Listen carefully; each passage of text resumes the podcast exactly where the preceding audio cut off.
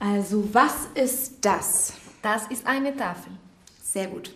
Kannst du das bitte buchstabieren? T-A-F-E-L.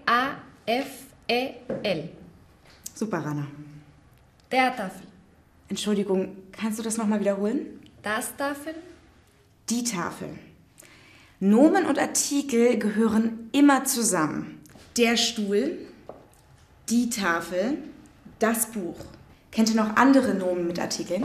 Ähm, die Tasche. Richtig, die Tasche. Das ist eine Tasche. Das ist auch eine Tasche. Und das ist die Tasche von Jenny. Die Tasche, eine Tasche. So, und jetzt alle Post-its schreiben, das Wörterbuch hilft.